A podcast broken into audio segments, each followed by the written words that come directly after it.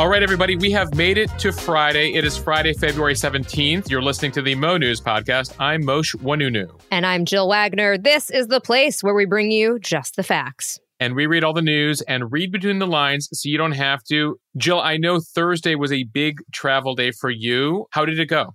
Well, I'm currently just sipping a margarita poolside, Moshe. Um, actually, it was it was great. I went to the new LaGuardia terminal, and it was the first time I've been there since they redid it. It's awesome. It's it's like not a third world country anymore. Yeah, that's how it was described actually by former Vice President Joe Biden before he became president. He was like, "This is a third world country." LaGuardia, the third airport uh, in the New York area beyond uh, Newark and JFK and was really in disrepair for decades. And they spent, I think, 10 billion plus, Jill, to build those new terminals. But it actually feels and looks like a modern airport finally. I can honestly say it was a pleasure. and I've never said that about LaGuardia before. But let's get to the headlines here. Lots to cover on this Friday. Joe Biden finally addresses the three mystery objects shot down last weekend, and one of them may belong to a group called the Bottle Cap Balloon Brigade. We'll explain. Some new details out of Michigan on the MSU shooter and why he was able to buy a gun even after having previous gun crimes. A grand jury says at least one person is lying in the Trump Georgia election case. A judge is threatening to put Sam Bankman Fried back in jail for witness tampering. A couple of medical updates on both Joe Biden and Bruce Willis. An inspirational story about the first all women team to perform a heart transplant. Moshe will have on this day. Your clue, that's hot. I think I think I know. Um, and we're going to have what we are watching, reading, and eating this weekend. Okay, for the first time Thursday, President Biden spoke at length about those three aerial objects that were shot down last weekend. Intelligence officials are still assessing those three unknown objects, but he said nothing right now suggests that they're related to China's spy balloon program or that they were surveillance vehicles from any other country. In fact, all three objects shot down over Alaska, Canada, and Lake Huron may have been harmless. Joe Biden telling the media they were most likely balloons tied to private companies, recreation, or research institutions studying weather or conducting other scientific research. One of the items downed, the one shot last Saturday over Canada's Yukon territory, may have been a three foot balloon launched last October by hobbyists from Illinois who are part of a group called the Northern Illinois Bottle Cap Balloon Brigade. While the hobbyists themselves are not affirmatively claiming that this is the case, in a blog post, the group said its small balloon is missing in action as of Tuesday. Biden, meanwhile, defended the move to shoot them down because they were at the height of commercial aircraft and they couldn't rule out at the time that it wasn't a foreign intelligence object. Jill, this is all in the aftermath of the Chinese spy balloon downing the previous weekend. And so then last weekend, you know, we're watching every day as we're shooting something down here and shooting something down there. And the way that Biden and the White House now explain it is that we recalibrated our radar to pick these things up. So it's not that there are more things or more things were being flown, just that we weren't noticing them before. And so now that uh, we're kind of post Chinese spy balloon, we were noticing everything. And this may have been an overreaction. In the words of the Washington Post uh, in their latest story, this was a quote, jittery U.S. government on high alert following the Chinese espionage balloon, using sophisticated military weaponry to shoot down routine objects, including that of the Northern Illinois Bottle Cap Balloon Brigade, uh, we believe. That said, they're still not completely sure here, but that is what they're saying publicly. They're still looking for that debris up there in northern Alaska, northern Yukon territory, and Lake Huron, which is really, really deep. Uh, so they may have a difficult time, if ever, finding the pieces of what they shot down.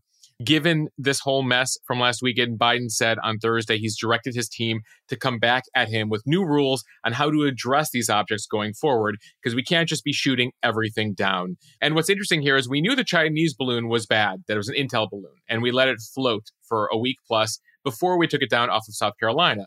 But then we had the subsequent three, which we didn't know much about, but we shot them right away. And so what Biden wants is rules of the road because keep in mind that just those three shootdowns last weekend cost upwards of $3 million, according to the U.S. Air Force. And in the case of the Lake Huron object, it actually took us two tries to take that one down. And Moshe, let's stay with Biden for a second because he got his annual physical yesterday. President Biden remains, quote, a healthy, vigorous 80 year old man who is fit to successfully execute duties of the presidency.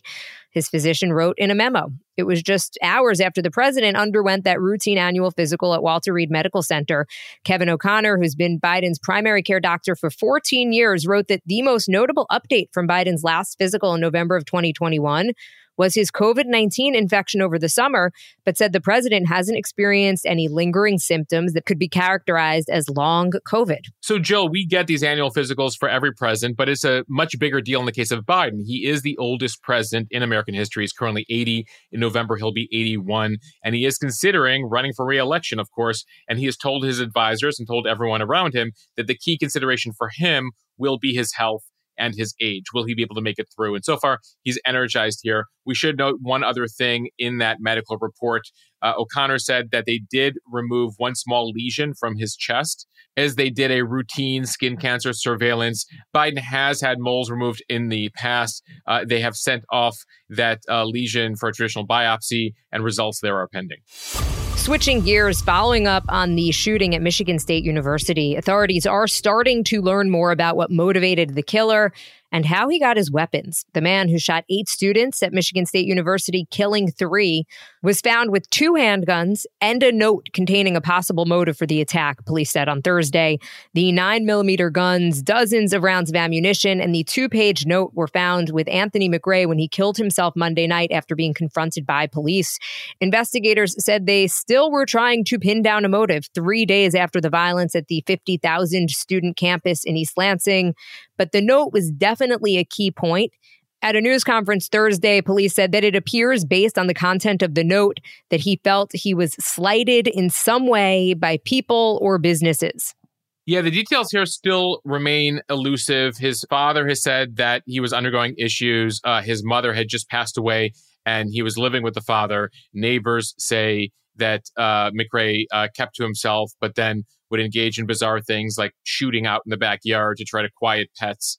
It does come, Jill, as we're learning more about why he was able to legally own uh, what appears to be two guns here, because he was charged back in June 2019 with illegally carrying a concealed handgun without a permit. But the Detroit News is reporting that he later had those charges dismissed by the office of the county prosecutor. Her name was Carol Siemon. Her office instead let McRae, at the time in 2019, plead guilty to a lesser misdemeanor gun charge instead of the felony charge, which would have put him in prison for five years. So they ended up lowering it to a misdemeanor. He served a little more than a year on probation. If they had kept that felony charge, he still wouldn't have been able to own a gun today, but he was legally able to own one because they went down to misdemeanor charge. Siemon, uh, we should say, by the way, retired from the prosecutor's office at the start of this year after facing criticism from judges and law enforcement officials for what some say is a soft on crime approach. She actually made it her office's official policy to drop mandatory prison sentences for felony firearms crimes. She claimed that these sentencing enhancements, these mandatory sentences, were leading to racial inequities. And so that ultimately is the background of all of this. Incidentally, they've reached out to her after this mass shooting. She wouldn't comment on it directly, but she did defend her practice, did defend that policy. We should note that her successor, a guy named John Dewane, has already talked about toughening up charges for repeat offenders, saying with policies he wants to pursue, McRae would not have been able to legally purchase, own, or possess a firearm. So I know we talked about this earlier in the week, uh, you know, toughening up laws, etc. In this case, at least in this specific case, it does appear that the laws on hand would have prevented him from getting a gun. They just weren't enforced. I could only imagine uh, being a victim's family member and hearing that right now. Uh, back to the note that he had left, I, I just wanted to quickly mention that in that two page note, he did list some other places that he was targeting, including a warehouse, an employment agency, a discount store, a church, and a fast food restaurant. Uh, with Investigators said he did have connections to a couple of those places. Again, it's not really clear why he decided to target MSU. Yeah. And of course, on campus, students just trying to make sense of all of this, trying to heal. Tom Izzo, the Michigan State men's basketball coach, he is really a legend on campus. He, he was a legend back when I was working in East Lansing and Lansing 15 years ago, um, and he still is. He delivered a really, really powerful address at a candlelight vigil. He said, Our hearts are heavy. Our loss has been great. Our lives have been permanently changed with a shared commitment to help each other and a promise to remember those that we have lost. we will find joy again. And he talked about how his son was actually on campus Monday night uh, in one of the buildings uh, about 10 minutes after the shootings happened. And he said it just made him understand it uh, a little bit better. Also, want to mention about 100 students actually protested in the state capitol in Lansing, Michigan, to demand that lawmakers do something about gun violence. It'll be interesting to see how this debate goes down, given what we're learning about how the laws weren't enforced here and uh, what they may end up doing. There is talk, by the way, uh, with this whole felony misdemeanor thing about boosting the law to ensure that if you've committed a misdemeanor gun crime, that you also are prevented from owning a gun in the future. Okay, let's take a quick break here before we get to the speed read. I want to talk about one of our sponsors this week, Harry's. It's a brand I've been using for years for a great shave. My wife actually found their aftershave a couple years ago. I tried it out and I've been a loyal customer ever since. And that's why I'm so excited they're joining us as a partner here, offering a special deal for all Mo News listeners. They are offering what's called their Truman Shave Trial Set. It includes their shaving gel as well as a razor. It's a $15 value that for a limited time with the code Mo News, you can get for just $3. $15 for $3 over at harrys.com slash Mo News. It includes the five blade razor. It has a nice weighted hand, foaming shave gel, a travel cover uh, for your razor. It also allows you to schedule replacement blade deliveries whenever you need them with refills for as low as $2. I'm genuinely a fan of these guys at Harry's. I don't think you'll be disappointed. Again, it's the $15 Truman Shave trial set for just $3 right now. Harry's.com slash Mo News. Again, Harry's.com, H A R R Y S dot com slash Mo News for the $3 set. All right, now to our next sponsor, Athletic Greens. I have been taking their AG1 supplement every morning. The Athletic Greens AG1 powder is just one scoop with a glass of water in the morning. It's easy, it's quick, and it lets you get on with your day. Knowing that you've gotten over 75 important ingredients, including tons of vitamins and minerals, it also has pre and probiotics to support digestion and gut health. With your first purchase of AG1, Athletic Greens is giving Mo News listeners a free one year supply of their vitamin D and five free travel packs of AG1. Just visit athleticgreens.com slash Mo News to take advantage of this offer. You can get a discounted monthly subscription or you could try it one time for just a month. Again, head to athleticgreens.com slash Mo News. That's M-O-N-E-W-S for this special deal and really start to take ownership of your health. Okay, time now for the speed read from the Washington Post. An Atlanta area special grand jury investigating efforts by President Trump and his allies to overturn his 2020 election loss in Georgia concluded that some witnesses may have lied under oath during their testimony and recommended that charges be filed but we still don't know who. Those witnesses were not identified in the five page excerpt of the grand jury report made public on Thursday. The unsealed document offered no major clues about the grand jury's other findings, but the panel did unanimously agree that Georgia's 2020 presidential vote did not experience widespread fraud. And that is contrary to what Trump and many of his allies have claimed. The rest of the panel's findings remained private, according to a Superior Court judge, including what has been described as a roster of who should or should not be indicted and for what in relation to the conduct and aftermath of the 2020 general election in Georgia. Yeah, the judge said that releasing the full report at this time would violate due process of potential future defendants. He doesn't want to mess with a potential jury pool down the road. Remember, this case partially revolves around that uh, infamous Trump phone call to a state official, the Secretary of State, Brad Raffensperger, a Republican, back in January of 2021, asking him effectively to find the votes to overturn the results in order for Trump to win Georgia. So he would get the electors from Georgia. That state official, Raffensperger, refused, and subsequently the state began this investigation for possible illegal election interference here. So these grand jury recommendations, some of which we know about, most of which we don't know about, are now in the hands of the Fulton County District Attorney. Her name is Fani Willis. Her office has already informed nearly 20 people that they could face charges. That includes former President Trump. That includes uh, his former attorney, Rudy Giuliani. And we're going to find out what this special grand jury recommends uh, and then how the DA here proceeds. It's not clear how quickly we're going to learn this. In a January hearing, she said that whether she seeks indictments would be imminent following this report, but she didn't exactly specify what imminent means. Uh, for their part, former President Trump's team is responding, saying he did absolutely nothing wrong. He has called that phone call to Raffensperger a perfect call. He doesn't understand why anybody thought there was anything wrong with it. And so uh, we shall see what happens here. We should note we're following multiple cases in regards to the former president. And this Georgia case, this is one that has been most closely watched, including by people in the Trump orbit. They're most worried about this one. From the Associated Press, Pennsylvania Democratic Senator John Fetterman has checked himself into Walter Reed Hospital to seek treatment for clinical depression, his office said on Thursday. Fetterman has struggled with the after effects of a stroke that he suffered last May. He checked himself in on Wednesday night. His chief of staff saying in a statement that while John has experienced depression off and on throughout his life, it only became severe in recent weeks. Fetterman, who is 53 years old, by the way, is in his first weeks as a U.S. Senator after winning that Pennsylvania election against Dr. Oz, if you recall that back and forth.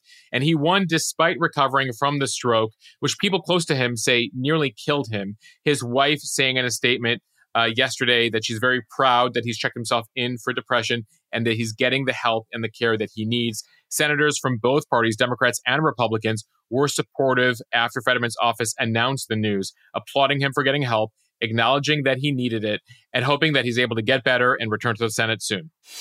Staying with some medical news here from Variety, the family of Bruce Willis has announced that the actor is suffering from a form of dementia called frontotemporal dementia, or FTD for short.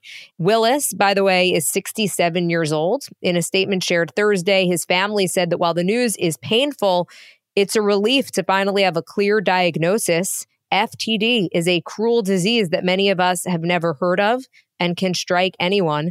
Last March, Willis's family said that his aphasia had affected his cognitive abilities. The condition causes loss of the ability to understand or express speech. Yeah, so we knew about the aphasia, and apparently that's a symptom of FTD, but now they understand that he does have that frontotemporal dementia. His family saying that communication challenges is just one of the symptoms he's currently experiencing. FTD officially is a brain disorder caused by the degeneration of the frontal or temporal lobes of the brain. It affects behavior, language, movement. Unfortunately, the way it's described is that it's a gradual decline here, and the average life expectancy is somewhere between 7 to 13 years after the onset of symptoms. I was getting notes, Jill, on Instagram from people whose family members have suffered from FTD, and they just talk about how devastating, how cruel it is that sometimes those suffering from it are violent with their caregivers, and it's just heartbreaking. I want to read more from the statement. Uh, Bruce, by the way, has five daughters. Uh, this is from the post his daughter Rumor Willis uh, posted. Quote: Bruce has always found joy in life and has helped everyone he knows to do the same. It has meant the world to see that sense of care echoed back to him and to all of us. We've been so moved by the love you have all shared for our dear husband, father, and friend during this difficult time. Your continued compassion, understanding, and respect will enable us to help Bruce live as full a life as possible. All right, this from Politico. The Supreme Court on Thursday canceled arguments in a challenge to ending a pandemic era immigration measure, a step that suggested it may dismiss the case based on the Biden administration's announcement that the health emergency would end in May. The justices had been scheduled to hear arguments over the measure, known as Title 42, on March 1st a terse entry on the court's docket Thursday announced that the case had been removed from the calendar and gave no further explanation. The development followed a brief filed last week by the Solicitor General, a lawyer for the administration, saying the case would soon be moot. The court's action on Thursday indicated that it was inclined to agree and that it would dismiss the case and lift a stay that had kept Title 42 in place for now. If you remember, Title 42 had allowed even migrants who might otherwise qualify for asylum to be swiftly expelled at the southern border. The policy was introduced as a health measure during the pandemic in March of 2020 and extended by Trump and Biden. It has been used to expel migrants, including many asylum seekers, about 2.5 million times. Yeah, the White House is arguing that with the health emergency ending in May, what's the point of a Supreme Court case in March to rule on this? And it appears the Supreme Court here agreed. But despite the fact that it was attached to the pandemic, this Title 42, Republicans and Republican attorney generals who filed this case fought to keep Title 42 in place. They feared that its demise could fuel a surge of even more illegal crossings along an already overwhelmed border. And so they sort of had this irony here where they don't really believe in the pandemic, but they want to be able to use the pandemic for Title 42. It was also a convenient thing for a while for Biden, by the way until ultimately they realized they had to pull back on it because again the pandemic is officially over humanitarian organizations for the past couple years have said the policy is preventing migrants who are fleeing from violence persecution from obtaining safe harbor here in the US and that it has put us in conflict with international law in, in regards to asylum seekers long story short, it looks like it's going away now as the Supreme Court looks like it's not going to be hearing the case. Lower court judges, for what it's worth, have argued that just because it's convenient uh, and the policy helps our immigration policy doesn't mean it should remain in place, especially since, again, the health emergency that preceded it is over. And so, what they're saying, what many people are arguing, is that Congress needs to actually pass a law here to deal with the surge at the border. They can't just be using a pandemic era health law to deport asylum seekers uh, because there's a lack of policy. That there does need to be a policy in place. So, we will see what Congress is able to come up with. But given Republicans are in charge of the House, Democrats in charge of the Senate, Biden over at the White House color me skeptical on what they come up with here. From CNBC, a federal judge in New York on Thursday raised the possibility of revoking bail and remanding Sam Bankman Fried into custody for possible witness tampering.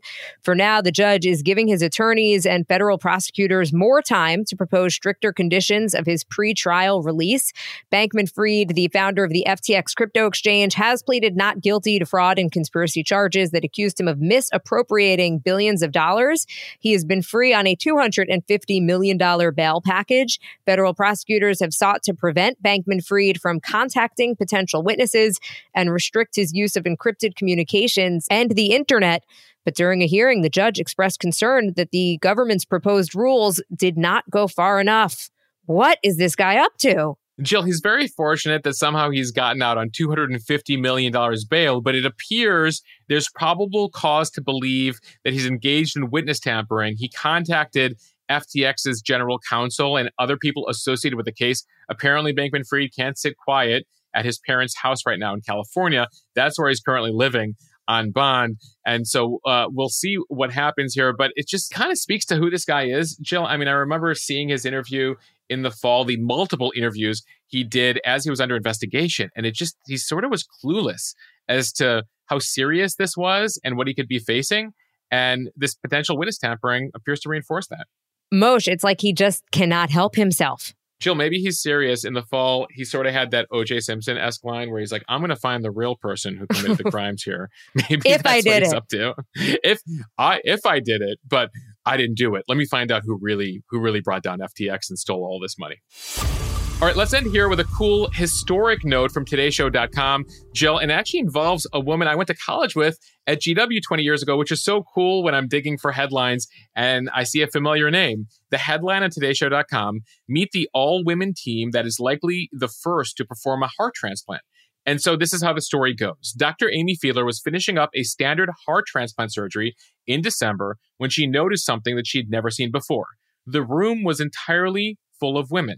Behind all the surgical masks and gear, she saw the perfusionist, that's the person who runs the heart lung machine, the nursing staff, and even the patient were all female. Fiedler is a cardiothoracic surgeon over at UC San Francisco. She turned to Dr. Charlene Blake. She was the cardiac anesthesiologist on hand and asked if this ever happened before. In awe of the moment, Blake snapped a selfie, which has generated a huge amount of buzz after UCSF posted it on their social media accounts. It's been picked up by national outlets, including the Today Show. Blake reacted by saying, We celebrated how far we've come, but it's also like, wow, it took this long for something like this to happen. Females are underrepresented in almost all professions that are involved in cardiac surgery, from surgeons to anesthesiologists to trainees, according to Fiedler. She says she is currently the only woman heart transplant surgeon at UCSF. It isn't the first milestone for women in medicine there, though. The previous chair of the Department of Surgery at the hospital, Dr. Nancy Ascher, is the first woman to ever perform a liver transplant. Jill, it's a really cool photo. We'll link to it in the show notes. And it's so cool because I probably haven't talked to Amy since college 20 years ago back at GW, but it's very cool to see this milestone. Very cool to see people uh, doing incredible things and long overdue history happening in the OR. All right, that now brings us to On This Day in History, which is brought to us this week by our partner, Magic Spoon Cereal. Uh, they have a variety pack that is full of fruity flavor, cocoa flavor, frosty flavor, and peanut butter. Several of the flavors will remind you of some of the cereals you ate, we all ate growing up. So you can have the nostalgia today, but in a low carb way. The great thing about Magic Spoon, it's gluten free, grain free, and soy free. You can head over to magicspoon.com slash monews to grab a variety pack today. The promo code again is MONEWS, M O N E W S.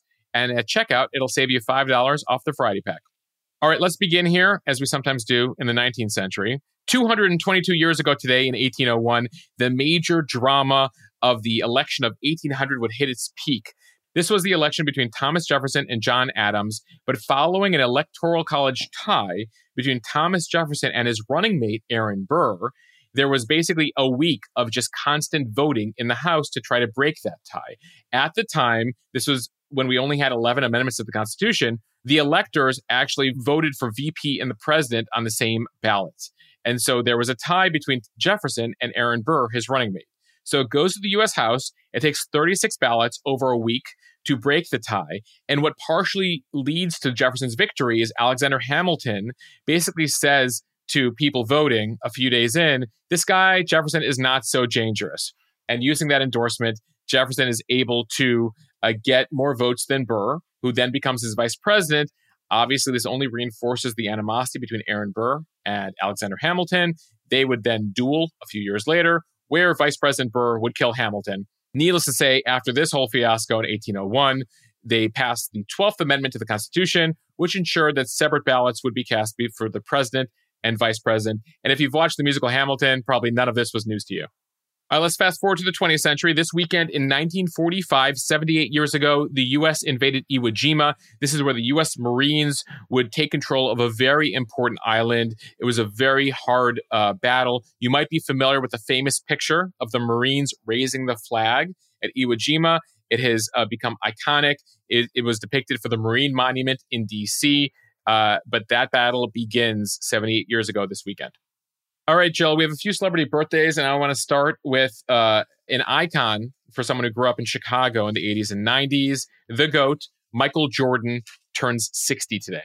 A couple other birthday mentions Denise Richards from Wild Things, uh, formerly uh, Mrs. Charlie Sheen, 52. And we have to mention former Real Housewife of Beverly Hills. Oh, I missed I missed those seasons, Jill.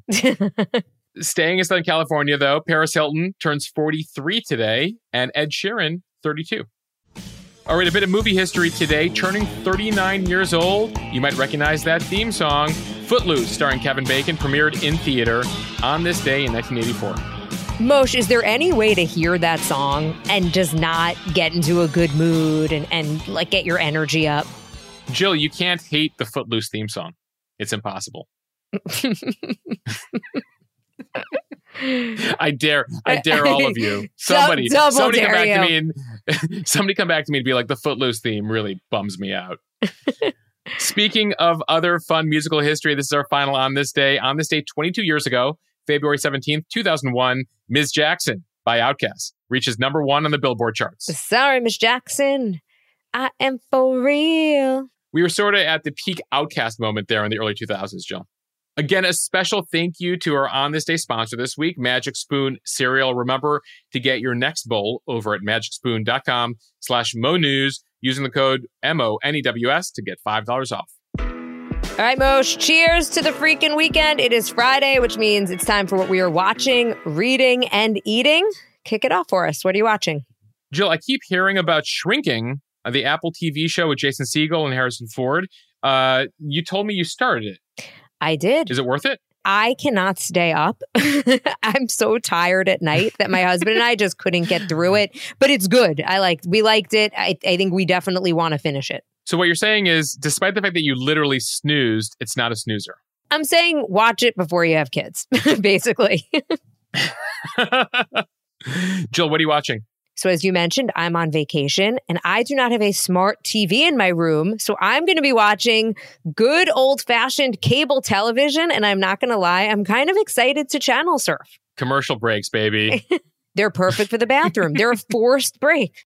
Jill, what are you reading this weekend? Okay, so this is actually a letter of recommendation from the New York Times. That's what it's it's called. The title is A Secret for Falling Asleep So Good It is a British National Treasure. Tune in to Serenity with the BBC shipping forecast, a weather report from deep in the analog era.